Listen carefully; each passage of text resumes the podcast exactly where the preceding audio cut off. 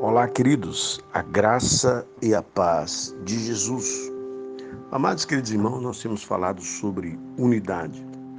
E hoje nós vamos é, nos, é, termos mais conhecimento sobre unidade, falando sobre o quanto nós precisamos estar unânime, ou seja, tendo é, a unanimidade em nossas algumas áreas ou níveis, para que nós possamos avançar na vida cristã.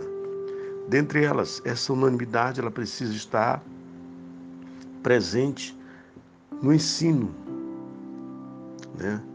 O que podemos ver, principalmente no livro de Atos, é que a obra de Deus prevaleceu por causa da unanimidade que havia entre aqueles irmãos. Aqueles irmãos tinham unanimidade na oração, na palavra e no Espírito.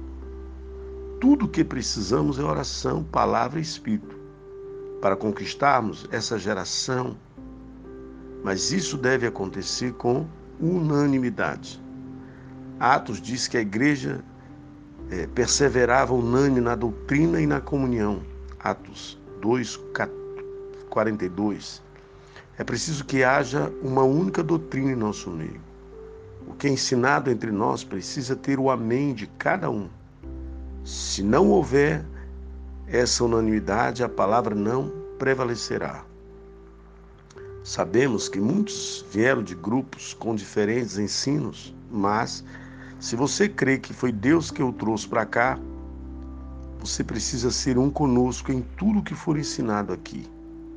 Se há algo que você discorda, mas ainda assim deseja estar conosco, então, é preciso guardar essa discordância só para você. Se alguém ensina algo diferente, estará quebrando a unidade da igreja e bloqueando o mover de Deus entre nós. Podemos ter diferentes opiniões e pareceres a respeito das coisas naturais dessa vida, mas quando se trata das coisas da igreja, precisamos ter o mesmo parecer, ou seja, estarmos unidos naquilo que pensamos. A Bíblia diz lá em dois Coríntios treze, onze, quanto ao mais, irmãos, a Deus, aperfeiçoai-vos, consolai-vos, sede do mesmo parecer, viver em paz, e o Deus de amor e de paz estará convosco. Precisamos ter o mesmo ensino, no mesmo espírito, e tudo isso regado com oração. Mas se não houver a chave da unanimidade, nada acontecerá em nosso meio.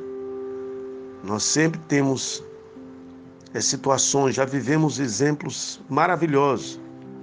Por exemplo, já batizamos, no nosso primeiro batismo, batizamos no Mover, batizamos cento e cinquenta e três pessoas de uma só vez.